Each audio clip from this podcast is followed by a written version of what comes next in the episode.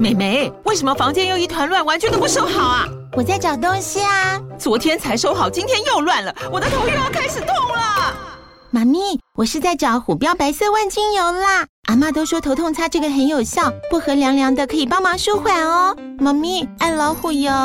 哎呦，今天怎么这么乖呀、很内行哦，还知道要用这瓶百年老字号的。虎标在手，全家神队友。全台各大药局、屈臣氏、康氏美皆有贩售。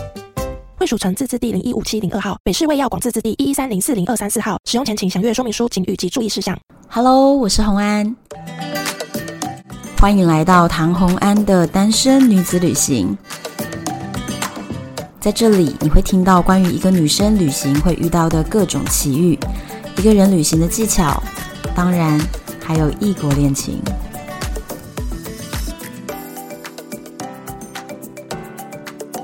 欢迎回到旅游的单元，现在还是在过年期间。上一集我们是不是跟大家分享了我们在成都过年很特别、很特别的经验？上一集其实我们开头哦，大家有没有注意到？我们一直在讲什么白记年糕啊，然后结果一整集啊根本没提到，为什么呢？因为我们讲不完嘛。所以今天呢，我们今天要讲的是北京，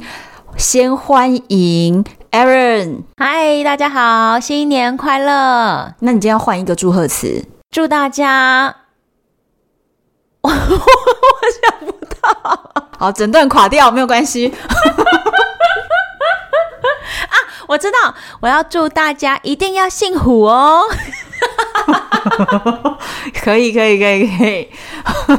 好，接下来我们就要讲我们北京过年这个段落，所以也会把我们上一集在前面卖了老半天关子，什么白记年糕，我们今天真的会讲到了。北京过年，我们当时为什么选北京？我觉得我们家很喜欢去一些比较有文化感、比较有历史性的地方。对，然后再加上我，我上次有讲嘛，我在北京先工作了大概一个半月吧，去执行一个很大型的计划案，所以呢，我对北京的印象真的很好。其实我去北京大概有五六次啊，嗯算是多了吧。很多哦。一个城市要去到五六次的话是蛮多的。每一次去的时候，我的感受都是，我觉得北京人真的好亲切哦。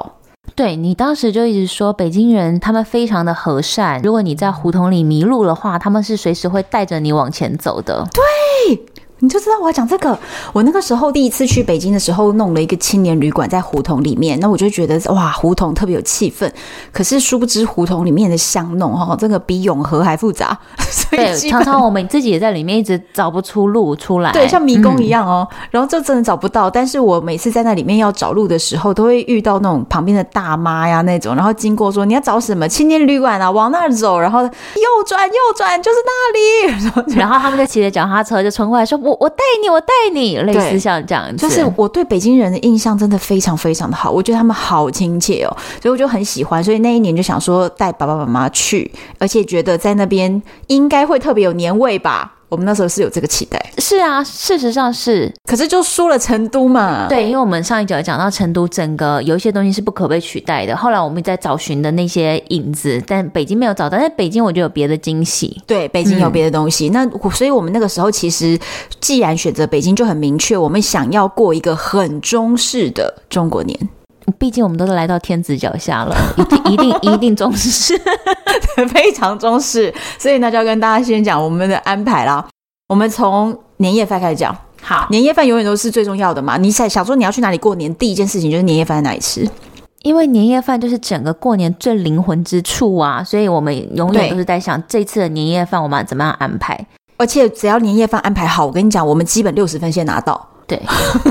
因为我在北京工作的时候，那时候老板有请我们去吃了一间烤鸭。其实北京烤鸭非常多间，也有在那种老胡同里面很破外国人去的，然后也有那个全聚德，全呃大家聚知道德，很有大名家一定的，要去一整栋。我们去有看到全聚德一好大一间，一整像一个简饭直店，是一个百货公司。 对那它么好大多层，然后好多包厢，非常大。但是后来我没有去吃，但是看得出它很热闹，在北京占一个很大的市场。可是我那时候就不想要全聚德，因为我觉得全聚德是比较观光客的首选，就是观光团是游览车整个载进去，所以我就不想。那我那时候想来想去，我就决定选了一个非常高大上的，应该是当时全北京最高大上的。大家想看，二零一七年他一直在跟我们全家讲高大上，我们就是满脸听不问号懂这三个字，对不对？，对，高端大气上档 次，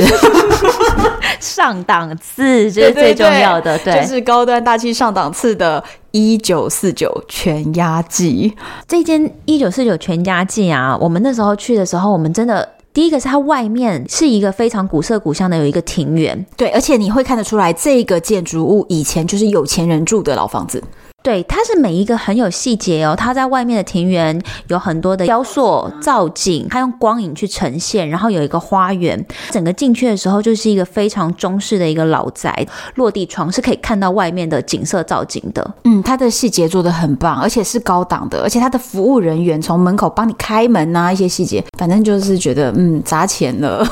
就是有这样 的好好真的的很享贵受。欸我姐那时候啊，她会有行程表嘛，她就写说除夕夜高大上一九四九全家季，然后后面还写刮胡贵。 贵搭上惊叹号这样子， 就是那个真的贵。然后我觉得这间我们进去的时候，就是从每一个细节都可以感受到服务。第一个是它的烤鸭，嗯它的烤鸭是从那个鸭子的。盘子，然后呢，它切下来，我们那时候看它好像是只能切七十片，对不对？对，一只鸭只能够片下来七十片肉，同时呢，它的整个鸭子它是用四十年枣木去烘烤鸭，所以这个烘烤鸭它是有一个枣木的一个木头的香味的。对它还有一个最重要的是有一它有一个佐鸭酱，那个佐鸭酱我们超喜欢。它，我跟你讲，它就是很多细节都做到让你觉得说，好啦，今天花这个钱值得了。它的佐鸭酱就是有深色跟浅色的酱，要把它搅在一起，它还把它弄出了一个很漂亮的螺旋那种感觉。是一个鸭酱拉花，对它是用鸭酱的那个就是烤鸭的那个鸭油嗯，跟它的酱料去做一个拉花出来，所以对，整个画面是非常的美丽漂亮，而且还在我们面前表演啊，桌边服务。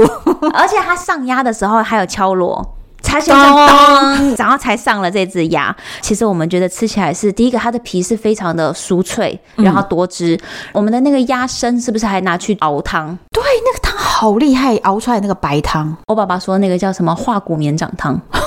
就是他说，整个汤喝下去的时候，你就会觉得这个完全就是已经熬得非常非常的入味。而且我们那时候还有查是说，它的鸭肉其实是英国的跟北京的两种鸭去做一个混鸭，所以它的鸭是混血鸭、欸，它的鸭是混血鸭之后，它的鸭的品质跟等级也非常非常的好。反正那一餐我们吃的非常满意。它就是砸了这么多钱在这个细节上，它其实包含桌上啊。如果你是要请贵客，好是要去那边的话，我觉得面子一定是很够的，因为它连桌上比如说摆筷子的筷架也都是珐琅的鸭子造型。对，是珐琅，就是等于是一只彩色，然后非常有质感的一个鸭子在桌对上。每个小细节都非常漂亮啊！当然，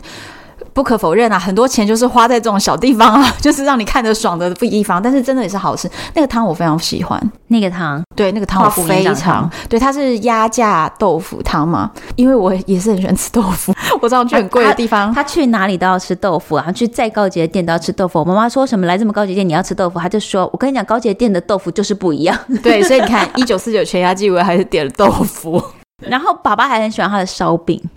哦，它烧饼很厉害啊！，对，说他的烧饼非常的酥脆好吃。然后我爸爸下了一个结论是说，下次来还是要再吃，我不知道他有许这个愿望哎、 对，还要再再吃一九四所九以全下鸭次真季的。要全鸭季就对了。那为什么我们把全鸭季当成小年夜饭呢？因为我们上次有讲嘛，因为我们年夜饭一定要有锅火锅，对，所以呢，火锅这个啊我那时候是查超久的。那大家都知道，在北京，除了北京烤鸭很知名以外，有另外一个东西哦，是所有北京人只要你看到小说什么里面都会描写到的，就是涮羊肉， That's right 。 对，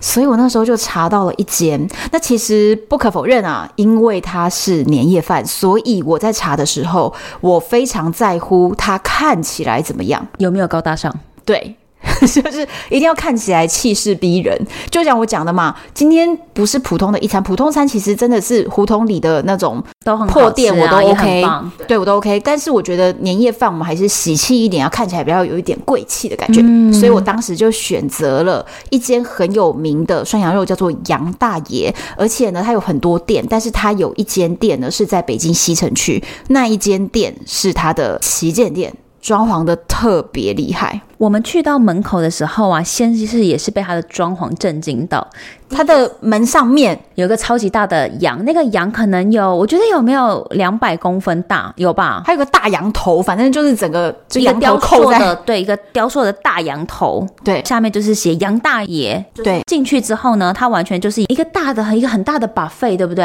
然后就是你可以自己去挑你要什么样的菜、什么样的肉，而且它其实很妙，你知道你要点菜的时候，它有一种就是筹码的那种对它有点菜筹码东西。对，它的点菜法跟我们不太一样，所以你就会在现场有一点像在逛超市的感觉，有有那么一点点，但是它嗯里面又是。它还是中国风的。它中国风非常非常到位，而且我告诉你，最吸引我，让我觉得说我就是要拿这一家当我们的年夜饭是为什么？因为它的那个铜炉，你知道那种大家吃那种涮羊肉或酸菜白肉的时候，会有那种中间有一个尖尖的，然后旁边一圈可以煮东西对那样子的铜炉，它的铜炉是珐琅做的，而且它就是红色的，它彩很喜色漂亮它彩色漂亮，然后上面也写杨大爷，整个画面是很喜气的，不是传统，好像就是同色，对，所以我光看到珐琅的铜炉，好，我要吃这间，了。 就是肤浅。可是其实杨大爷真的超好吃哎、因为它有一个关键点，它是手切羊肉，对。它每一个羊肉它是手切的，因为羊是吃不太到它的羊骚味，可是你吃得到羊的那个香味。而且它上来的肉盘，我看它肉盘是怎么上，它就是有那种一整道很长，大概比如说五十公分乘以十公分的一个长木板，然后上面这样长木啪一整条肉这样子摆，所以就蛮厉害。哇，它摆盘是气势。对，后来我还去了北京好几次，我也一再的去啊杨大爷。哎还是最喜欢就是杨大爷。对呀、啊，我后来还是去了好几次、欸。而且姐，你还记得杨大爷的酱料盘也很有趣吗？他的那个酱料盘是芝麻酱，但是他在上面也用红的酱写“羊”，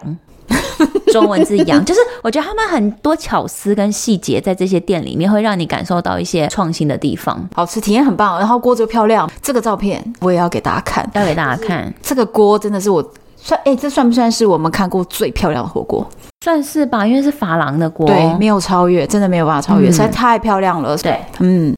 除夕或者是小年夜这两道餐，我们都觉得非常满意。而且我觉得都是北京经典要吃的，对，我觉得很棒。讲完了年夜饭以外，我们要讲一下，我们其实当时在北京也是非常期待。我们上一集讲到说，成都会有整个晚上疯狂大家在那边放放鞭炮，嗯，对，然后我们就一直开始寻找说想要买鞭炮，殊不知诶、 他们我觉得他们换了一个城市，很像换了一个国家，很多东西都不太一样。差好多呀，因为。北京毕竟就是天子脚下、所以对他们的放炮规定好严格哦。我记得我们就是有看到一个卖炮，路边都有，嗯然后他们的炮都很大，很像我们的一个大纸箱，每一个炮都是一个大纸箱，他没有在卖像我们那种蝴蝶小炮啊，没有在卖对这种，然后大纸箱都堆超级无敌高，整圈，警察都会在附近要做盘查。再来还有规定说哪些地方可以放，但是大部分地方都不行。那可是其实我们也只是观光客，所以我们当然是在我们住宿的巷口想要放。就那天晚上我们吃完年夜饭嘛，回到那边以后，我们想说还出去放炮。结果我们在放炮的时候，我们就点的小小的那种小烟花，因为我们也没有买什么，没有买什么太对大的，，我们就买了小烟花，然后放，结果我们才放完哦，就一转头啊，我们居然遇见了北京的城管。你知道城管 这个是哦，大家可能不太懂城管是什么意思啊？城管就是算我们的警察吗？有点像我觉得派有派出所对，的我觉那得有种一点是派出所远景的概念，但是那些城管，我跟你讲，他们是干嘛的哦？他们身上带着纠察队的臂章，嗯，有一大群人专门在年节期间自愿服务的，所以他们是志工城管义警，对我们的义警，对，来抓乱放炮的人。我觉得会不会是因为那边的房子都非常有历史意对义，所以很怕放炮导致任何的火灾什么的对，对，而且他们其实北京还是有好多老胡同保留着，所以他们就是会很担心。嗯，那这些城管就来抓，结果我们那时候一转头发现城管，我们就傻住，然后三个人就围上来说。地上这些是你们放的吗？因为地上还有好几个大箱，是那种比较巨型的炮，就是你对感觉可以打出二十发、三十发烟火的那种大箱子在地上。我们就说那不是我们的，他说好了，没事了。可以回去了，就 叫我们走。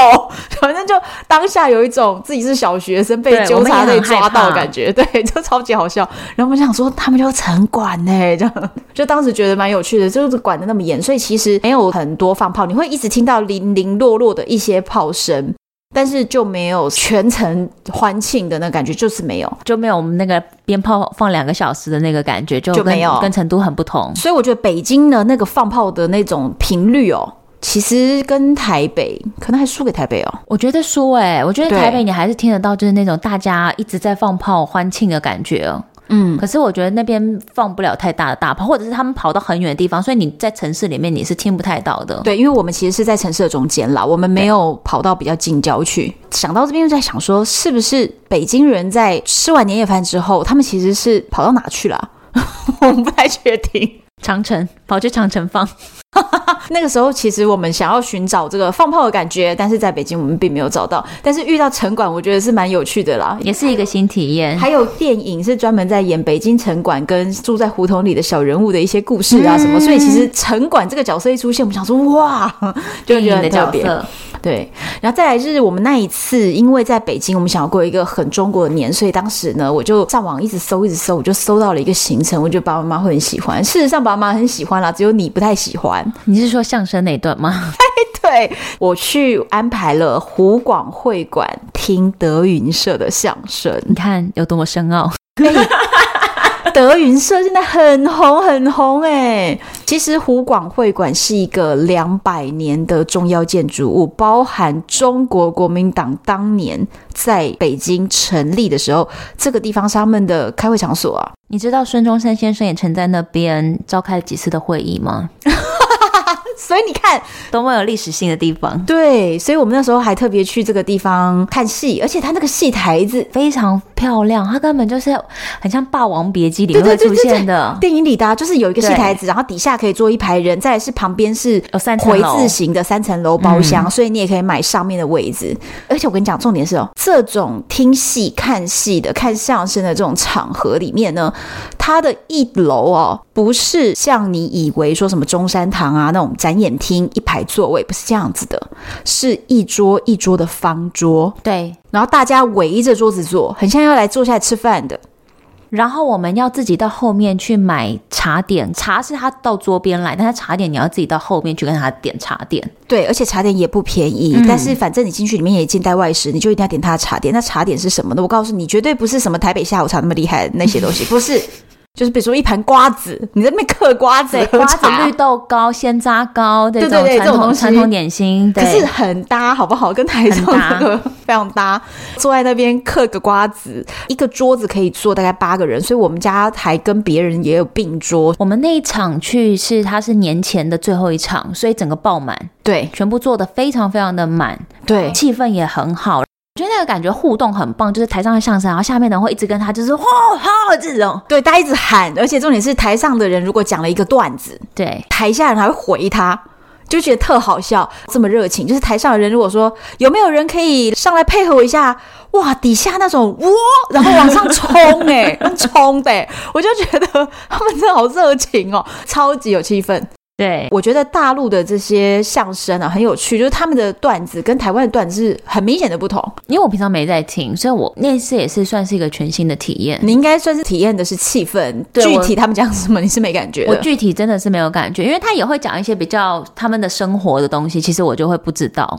对，而再加上因为他们是北京嘛，所以他们的段子里面有非常多是北京话。东北话，你要听得懂那个话的时候，你会知道哦，它的那个双关趣味在什么地方。嗯所以如果没错你听不懂那个语言，或者是你没有很了解到这个生活面的东西，你就会觉得啊，这个有什么好笑？这样，然后北京腔也比较重，就是比较比较认真听。对对对，嗯，他们的儿化音对，就是你要很认真听才听得懂哦，他这一段在讲什么。对，可是就是很有趣，我觉得年味十足。主要是那个场合、那个气氛、那个台上跟台下的对应，我很会觉棒得就像走进电影里啦，走进那种就是清末民初的电影，都会有是很多这种场景。《嗯霸王别姬》的电影，就突然觉得哇，我居然坐在这里耶，这样。我真的就觉得好像是《霸王别姬》。对，那个场景真的特别棒。所以我觉得喜欢这个部分的人，或者说你想体验一下的话呢，我觉得湖广会馆的相声是不错的。但是你知道，其实当时我为了买这个票超级不容易耶，真的吗？因为我告诉你，他们全部都数位化了，所以呢，他们的买票直接要下载某一个购票的展演的这个 app，、然嗯后你要在这个 app 上买，你一定要下载这个 app，然后要去注册，还要能够线上支付，你才可以买。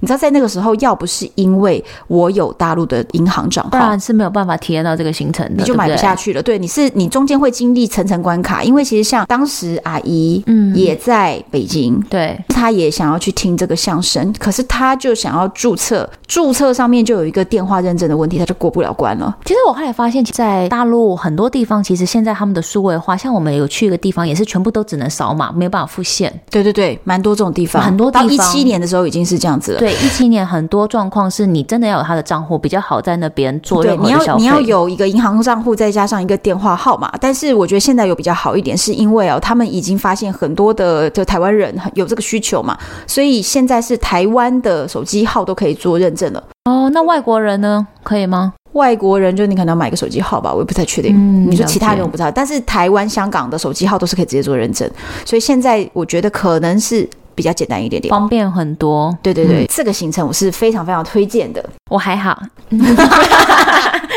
我总是要补充一下我自己真实的想法。好，再来我们要推荐啊，你最喜欢的地方就是你的重头戏，因为我妹吃就是一个很爱美食的人。我就是去哪里，我的第一个搜寻的东西就是吃东西，吃就是我最大的点。然后我会先看好吃，然后再看吃的周边有什么好玩。所以呢，他们就应了我的要求，我们就是安排了一个是牛街，北京牛街，其实在我做这一次的旅行功课之前，其实我是不太清楚这条街的。但是后来发现了，去北京如果你要吃美食，牛街绝对不可以错过。牛街有一个很大的特色，它是清真一条街，嗯，对，所以它就是回教徒比较多，然后它所有的餐厅几乎都是符合清真饮食的规范，所以就是没有猪肉在这个地方。对，然后我们那时候去牛街啊，你们知也知道，其实我们家本身就爱吃锅，然后北京刚好也是一个火锅的一个聚集地，所以我们第一站是不是我们就聚宝园？聚宝元涮羊肉是在牛街里面，告诉你 number one 一定要吃的。我们之前就是做功课的时候就知道它一定会大排长龙，但是我们一到的时候就发现，天啊，那个人一可能我们一百多个人，就是而且我们是早上十一点呢、你要知道它很早十二点才开店哦，提前一小时已经排了上百人了。然后我们就冲过去，就发现到说，哎，好多人呢，我们就赶快去卡位置，要去抽号码牌。当地人也是，就是很热情，就说你们是要吃吃火锅，还是要去买生肉？因为我们才发现他现场也有卖火锅的肉、生肉，你可以自己买回去自己煮。对，然后我们就说我们要现场吃，他就叫我们去哪边排队，我们就赶快冲过去排你队。看，再一次体现北京人真的很热情，我很喜欢北京人，他们可爱。对，很热情。我觉得他们的肉都是很特别，不知道是不是因为他们都是新鲜的肉，然后现切，所以我觉得真的都没有骚味，超级好吃，非常好吃。那这一间，它其实我觉得，如果你是要去北京，只是想要吃一个好吃的涮羊肉，你没有要吃什么高大上那些的话呢，我觉得聚宝园我超级推。我也很推聚宝园，对，但是它其实也不便宜哦，它的锅也没有特别漂亮，就是一般的铜锅。嗯，然后它是一堆人挤在里面，其实它的那个餐厅内部的感觉，你会觉得有点像港式饮茶，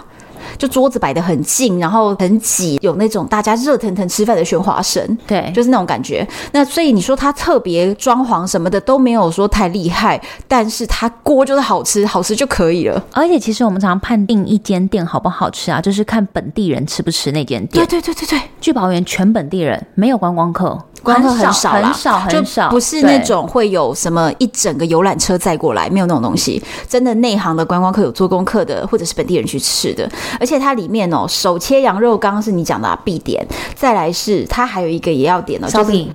烧饼，对对对，它的烧饼小我觉小得的一个北京的烧饼怎么每一个都好好吃哦，很对酥，对，很酥香，而且很香。然后它的那个层次，然后咬起来口感对，真的很棒。然后再来是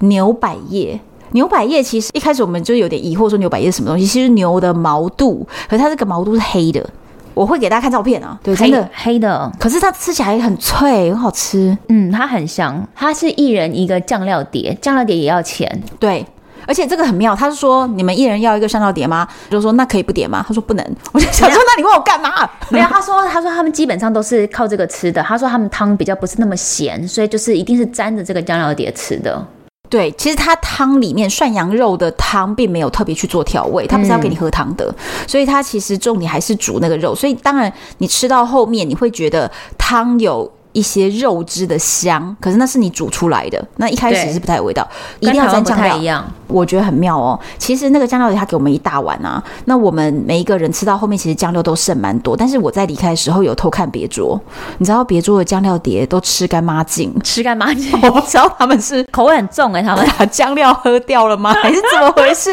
就是别人的酱料碟都吃的干干净净这种、哎，我真的自己也是蛮推牛街，因为我觉得很像就是走到了当地的文化。就是我们虽然吃了聚宝园觉得很好吃，但是它算是失策的一步，因为我们吃太饱，因为牛街一整条都很好吃，结果我们就是一路一直吃一直吃，然后我们后面吃很多东西，你记得吗？我们还有去吃了荷叶蒸饭，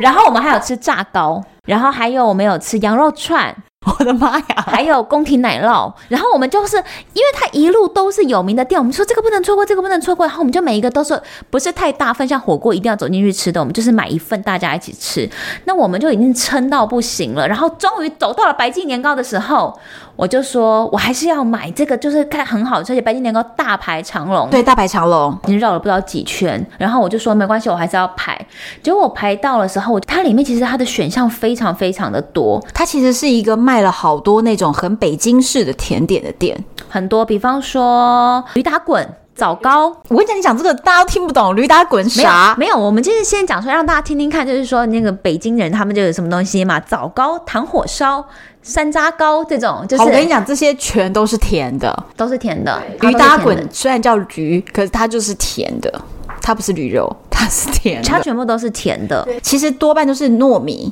加上嗯比如说豆泥、黄豆泥、红豆泥、豆沙泥之类的，把它混在一起一层一层一层的东西。对所以白记年糕，它叫年糕是基本它有一个很重要的原料是糯米糯米嘛，对所以白记年糕它是白白的，上下两层白白的，中间有一层红豆沙，它其实不止哦，它是有红豆沙、山楂、情人果，所以它看起来很哦喜气。它有情人果而且它是用竹篓去嗯蒸的，我觉得你把它想象有点像是我们的八宝饭，哦，它是上面有就是很多配料，然后都是甜的，然后里面有枣泥、有芋头泥，类似像这样的东西。那你要吃多少，它都是用一斤一斤卖，它用塑胶袋装给你，你就把它想它就是一大块的八宝饭，然后再切分出来切给分出客人来，然后用塑胶袋装。哦。所以我们当时就立刻就买了。可是因为当时已经觉得我完全吃不下了，所以我们对就是拿着拿回去。可是对我后来就发现一件事情，我们拿回去就发现它其实现场吃是热的。可是我们嗯拿回去吃的时候呢，它就已经硬掉了，因为北京很冷。对然后它要再重新加热，可是真的我们住的地方没有办法重新加热。对总而言之，当我再次想吃它的时候，打开来看，它就发霉了。可见它是多么的纯天然呐、它完全没有添加防腐剂。 对，然后我就太震惊，我就立刻上网查，想说白金年糕怎么会发霉？后来就是发现，其实很多人都有说，就是它一定要当下吃，最多的保存期限其实就是一两天而已。那我就是建议大家，请把我们刚刚说的牛街排两天好吗？ 就是一天吃各种小吃，然后一天吃聚宝源涮羊肉，对，而分且开。我跟你讲，虽然我自己没吃到，我朋友只要去北京，我都跟他说千万不要错过白金年糕。然后他们都说那个就是一个灵魂的美食嘛，就是吃过的人都说非常非常好吃，非常可赞。重点是我们两个都没吃过啊，我们就是看到了一个发霉的白吉年糕，对，然后他就说口感上面是非常的柔顺，软糯的那种，因为它其对实是把它都弄得已经是膏状了，所以是没有一粒一粒的糯米，是它整个已经就是滑顺起来了那种。没错，所以它就是我心中最大的遗憾。如果再去北京，我是为了白金年糕而 去的，我不为别的。你确定吗？聚宝人涮羊肉，你真的没有要再吃一次吗？我第一个肚子，我真的要先留给白金年糕，我很怕人生再错过它。好啊，牛街两天嘛，好，我觉得牛街必须要两牛街必须要两天。那我要推荐北京另外一个，我认为啦，所有的观光客都应该要去一下的。为什么呢？因为我当时在北京接那个大型的案子的时候，对方企业的主管。嗯，而且对方是道地北京人哦，招待我们整个设计团队去吃这个。北京人都会招待朋友去吃这样子的地方，所以我就觉得还不错，叫做鬼街胡大马小。诶，是不是听不懂？ 你以为他在讲简语吗？簋街就是北京的一条街，叫做簋街。然后这个“簋”这个字非常的复杂，竹字头，然后下面我难以形容它怎么写，这个字非常的难写，但它念“簋”， 就是簋街。哦我刚刚说胡大马小，胡大是一间店的名字，就叫做胡大。那马小是什么呢麻辣小龙虾， ？That's right，所以 我们就是要去吃鬼街的胡大餐厅的麻辣小龙虾。内行北京人怎么说？走走走，今天我请你去吃鬼街胡大马小， 哇哦 就是要这样讲。对，对，然后它那个麻辣小龙虾有分辣度，就是比较不辣的或者辣一点的，然后可以叫，比如说半斤啊、一斤啊这样叫。我姐就是点了一大缸盘上来，而且我姐说，我跟你讲，那个就是吃几块肉而已，就是那个就是要点最大份，因为麻辣小龙虾真的，你知道那个小龙虾一只也才比如七公分，它有分你要大只的小龙虾还是中的什么的，嗯反正就有分尺寸。那其实一口小龙虾就是一口虾肉而已啊。差不多一口虾肉了。对，但是小龙虾，我告诉你最困难是什么？锻炼你的手指，对， 剥的很 酸。而且它很烫，一刚开始对在剥的时候戴手反套，正就是有点难剥啦，要学习一下。小龙虾的壳，它是比普通的那种白虾、泰国虾都还硬的那种壳，它要有一个技巧，就是头，然后先身体整个这样啪，它就会整条肉整就条出出来了。来，然后再去沾那个匀那个酱汁吃。对对对，以前呐、人家都说麻辣小龙虾其实是很脏，因为那个虾子都生活在水沟里，什么什么。对，但是胡大是一个很大的公司，它在簋街上面好像就有三间店还是四间店，他们有自己的养虾场。也是啦，不然量体怎么 够？然后再来是我觉得很特色，是你到簋街的时候，一整条街除了胡大就占了四家麻辣小龙虾店，还有一大堆类似的店，所以整条簋街都在卖麻辣小龙虾。对呀、它就是一整排都是麻辣小龙虾。，对，是门口，因为大家等待的人很多，所以他门口用对凳子做了矩阵，然后现场门口有无限的瓜子可以拿来嗑。它其实就是那个海底捞，海底捞，没有海底捞就是高档的嘛，让你在对等待的时候可以吃零食。那其实最北京接地气的这个等待的时候，吃就是瓜子，对嗑瓜子，然后可以喝热茶，然后大家就在那个矩阵在那边一直嗑瓜子。而且我告诉你，最接地气的北京人一边嗑瓜子，这瓜子壳往哪放？丢地上。对啊。满满地地瓜瓜子子壳，很好我觉笑。得在北常会看到满地瓜，对，但是当然他们会去扫，但是你就是工作人随员会扫随地这样子，我觉得蛮蛮妙的， 是一个很妙的等待过程。现在已经很厉害了，在微信上面可以加那个胡大的微信，然后他们会定期发折价券什么，甚至你在他的一二三四店任何一家店，你只要预约了，你可以直接在现场上面看到几号叫到你。哦蛮方便的。现现在在已经整个数位化，如果你想要很接地气的知道北京的朋友招待外地人，他们都去吃什么，鬼街、胡大、马马小，小对。 大年初一，我们也是有去看一些特色的景点。那个时嗯候是想说，我们要参考皇帝祭天的仪式， 天 坛，对，因为我们就是皇帝大年初一去哪，我们就跟着他去哪。对，因为我们都已经来到北京了，所以我们大年初一的行程是天坛和故宫，我觉得这两个很棒啊，很棒。皇家之旅，而且重点啊，这两个地方都是世界文化遗产。哇，所以你看，如果你去欧洲，你去日本，你去美国，你会去看世界文化遗产。那你在北京，当然是要这两个地方啊。而且又在特别的日子去看，那我跟大家介绍一下天坛。我我觉得大年初一去天坛，其实真的是蛮不错的。其实天坛呢、是明清两朝皇帝祭天祈雨的地方。而且你知道它的历史定位有多么的伟大吗？它是现存中国古代规模最大，而且呢，在这个礼法和伦理等级最高的祭祀建筑群就是天坛。哇哦，那在这个天坛里面呢，它甚至在建筑的部分是很有看点的，因为它为了要让来这边祭天的所有人看着这个天坛或看着它这个圆形的建筑物，就有一种很崇高、很接近天的那种感觉。那其实可能很多的朋友他们是习惯去欧洲看教堂，那教堂就是哦很尖很尖，朝向天空。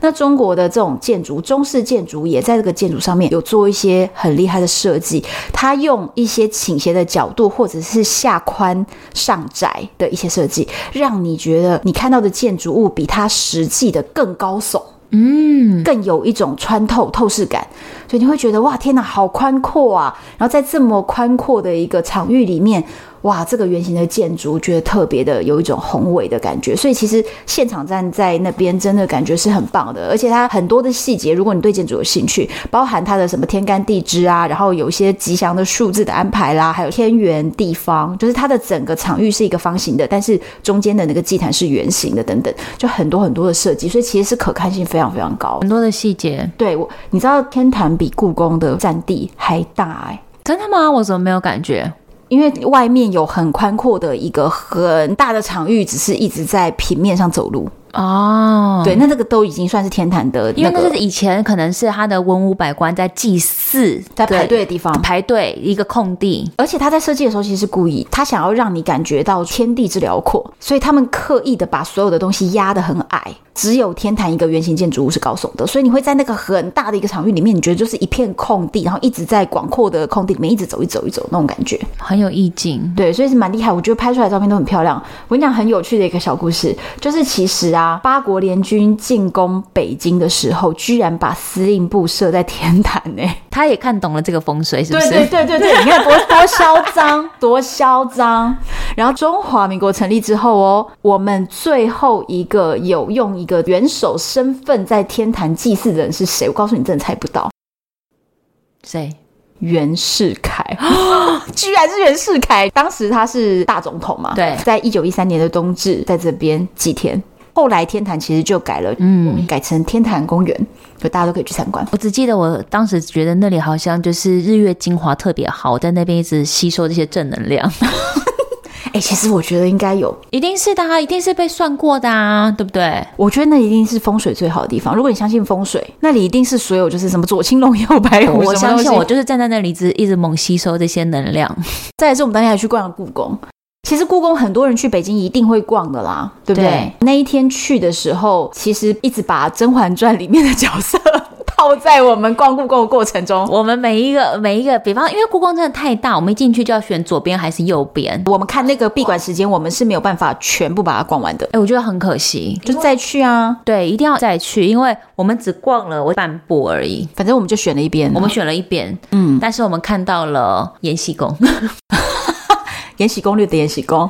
是不是很酷哎、皇后的延禧宫，我今天讲一些我就是你知道，就是比较不专业的，就是我觉得我看到故宫的时候，我吓一大跳，因为电视上演的那个每一个人的寝宫不都很大吗？对然后什么左厢房、右厢房啊，他的奴婢要睡哪边呐、啊？对，小不拉几，真的很小。我跟你讲，你知连道皇一帝进睡的去都小，对，其实他们的每一个嫔妃的寝宫啊，你从她的正大门走进去，我告诉你，真的，你不超过二十步，你可以入正殿。完全跟电视不一样啊！然后什么什么两个妃，啊然后说你就来我住的西厢房，然后我们一起聊，根本没这回事。中间有个花园没有，没有，对，没有。御花园也超小，而且御花园长得很奇怪，御花园里面有一些很奇怪的石头，就是让我觉得它真的长得好丑哦。我觉得御花园不会像剧情里面演到那个谁躲在哪边发生什么事情，不对，会什因么为什么甄嬛还。折了个红梅，什么逆风如解意，容易莫摧残的，不是没这回我事。跟你讲，一眼望尽。一眼望尽，真的哪一个奴才在干嘛？我们应该一眼望尽。 真的躲不住人，你知道吗？好小，就故宫，它整个地是大的，但是我说厢房很小。我觉得片场把故宫给盖大了，你知道吗？对所以他们在片场里面拍的时候，你会觉得哇，好像很大，是，可是结果没其实有嫔妃能够活动的区域是小的。那前面当然你说整个大殿，然后上朝的地方是真的哇，气势很强大。就跟剧情一样，你会真的看到之后就想到说，哇，如果他们在这里生活一辈子，其实很可怜呢、因为那个空间很小很小，然后很就小就那么多人要在他的寝宫里面生活，偶尔等皇上来，我觉得对那个感觉是我们在现场是会感觉说，天啊，他的日子真的是很辛苦。而且他们不管是嫔妃自己住的，或者是后面还会有一排是佣人或者是可以住的地方，其实那个中间距离好短哎、你真的没有走二十步，你就可以走到下一个房间去了。他在他房间讲话，别人都听得到。 哎、你真的担心很多哎、我就是会知道这种事啊，这就是《甄嬛传》为什么可以在那边勾心斗角，你知道吗？因为就大家一直偷听别人，都一定听得到，还嗯不有剧情发用大展。声讲，小小声讲都听得到。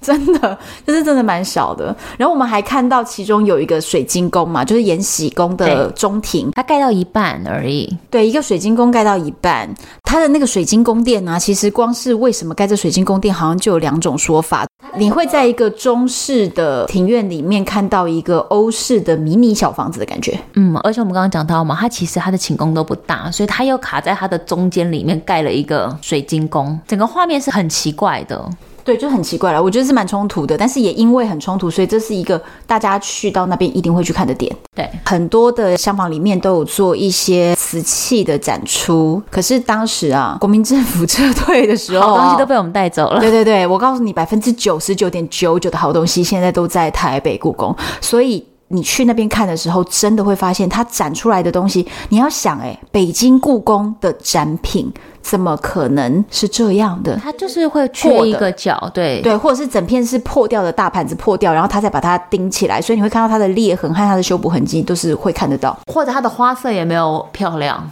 嗯，对，然后像他们汝窑，你知道我们那个台北故宫做那种汝窑的展，哇，可以一次展出几十件，然后在那边呢一个，嗯，对，就这样子。真正厉害的展品其实都在台北故宫，所以到北京故宫看到这个东西的时候，突然觉得啊，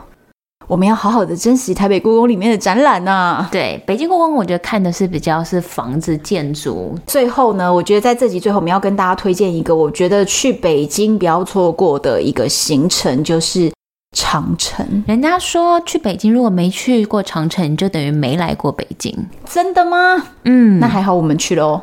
跟大家先介绍一下，其实北京的长城哦是很长很长的一个段落，长城就很长嘛。那但是呢，有几段长城是特别知名的，最近最容易抵达，而且有很多一日游都会安排那里的地方叫做八达岭长城。但是八达岭长城，我跟你讲，万头钻洞对，你。绝对不要以为你可以在八达岭长城上面拍到什么任何漂亮的照片，你只会拍到像是台北一零一跨年晚会的那种人群，然后大家全部挤在长城上。对。所以你其实基本什么都拍不到，然后又很挤，所以你感受不到长城的美。我说真的，所以我完全不推荐八达岭，虽然它是最近最容易抵达的。对，第二有一个也蛮近的，然后人没有那么多，就是慕田峪长城。我们有去，我们有去，而且慕田峪长城有一个很有趣的地方，有溜滑梯，所以你可以在上面买溜滑梯票，它有缆车票跟溜滑梯票，所以我们还可以从上面溜滑梯溜下来，就是爬上长城然后溜滑梯。但是它会有一点点观光的感觉，因为它对被后面再重新建制了嘛，然后有重新维修，对，另外一个、哦、之前那个王总。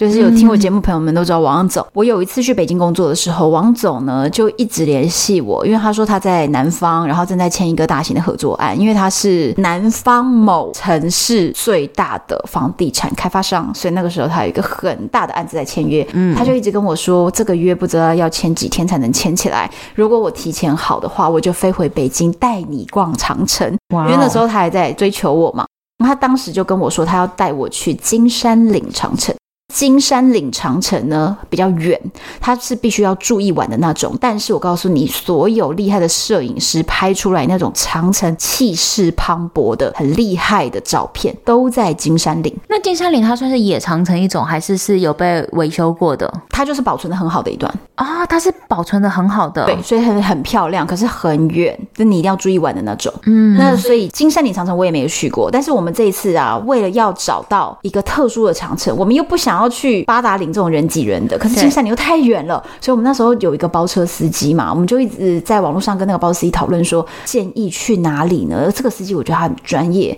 他就帮我推荐了一个我觉得很棒，就叫做黄花城的水长城，而且它是一段野长城。没错，野长城的意思是什么？你知道吗？就是不在国家景区规划之内，没有维修的长城。它真的没有维修。当时呢，这个去的地方，我记得我们是经过一个农庄，对，经过人家家的菜园，先经过他家，然后再经过他的菜园。我们想说他把我带去哪里？经过他家会收一个过路费，一个人收五块钱人民币，对，全部都是手脚并用，要爬果树，就是抓就着是从它它那的个果园，然后斜斜的坡道，那个坡也没有什么铺什么路，反正斜斜坡道，然后要扶好旁边的树枝什么的，才这样子攀上长城的，对。然后一上去的时候完全没人，我们看到完全没人。十几公里吧，我们的那个野长城，对，没有人。它其实旁边的那个墙垛啊，都已经塌了。对，经过了这几百年，就是塌掉的那个样子。但是呢，有一种断垣残壁的美感，它是很非原常始非的常。漂亮。对，没有经过改变的，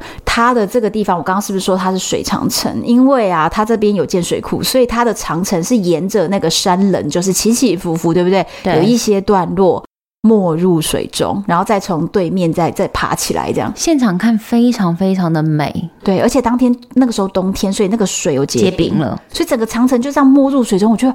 好漂亮哦。真的非常非常的美，那种没有经过任何后世的维修啊，没有那种美化呀、就是最初那个样子。而且我们那时候后来有去查，是说其实我们去的这个黄花长城，它其实是明朝的时候的对长城，它是明朝的长城，嗯对，所以是很早以前长城，非常明朝的长城，哇，非常漂亮。而且我们很还有有味道。看那段的故事，什么元朝的时候它是军事重地啊，商业繁荣啊，所对以我们就会觉得就是看到好像这些朝代的盛兴跟衰败，对那个地方真的是很漂亮，它的坡是非常陡的，对，中间其实有一段我们都要很小心，还有点上不去。对，你的脚可能会觉得那个倾斜度，脚是不太容易爬的。我们就在研究说是不是它是马车才有办法上那个坡， 那个有点陡，所以你说整个军队要这样子哦，中间一个人滑倒，我 我觉得 整排倒， 骨骨牌全倒，对对对，但是真的很漂亮， 嗯，拍了很多的照片，我可以整理给大家看。真的，那个野长城实在是啊，好推荐哦。超级推荐。对对，所以我觉得最美的长城真的要寻找一段野长城，但是金山岭我未来也希望可以再去我。也想去所以，要安排两天一夜，因为我告诉你，那种摄影师那种厉害的大片都在那边，那里人多吗？观光客？一定比野长城多。因为野长城那一天整个上面只有我们、欸，对，只有没有我们，别人只有欸我们家四个人。你知道我拍出那个照片，超多人问我说：“你到底去哪里？怎么可以没有人我的也很多人问，？”对，因为大家看到的都是八达岭这种万头钻洞的。对，好，其实北京我觉得是一个很迷人的地方。不管我们已经去那边过过年，或者是我去那边工作，或者是我前往，比如说我前往蒙古的时候，也在这边搭车啊等等。所以在北京，我来往了这么多次，我都还是依旧觉得，下次如果可以再去，我还想再去。因为北京玩不完。玩不玩啊？嗯你看我们刚讲的，这只是一些第一次去北京的人我可以参考一下的重点，但是它其实还有很多细节，很多最新的、最有趣的东西也都在那边。那最中国的、最典型的胡同啊什么的，还有好多没有讲。但是我们对今天就跟大家分享到这边，这两集关于我们跑去大陆过年的这些资讯，可以让你们作为未来如果过年要出国的参考，真的非常推荐也。让大家让今年的过年更有年味。希望你们喜欢这一集哦。那欢迎大家到唐红安的单身女子旅行 FB 社团或者是 IG，以及唐红安的脸书粉丝专业都可以留言给我，都是会由我来亲自回复。大家 Apple Packs 给我留言五星评价，只有五颗星，不然就不用给了。 好，敬请期待下一集。我是红安，我是 Aaron，最后祝福大家一定要幸福哦。拜拜。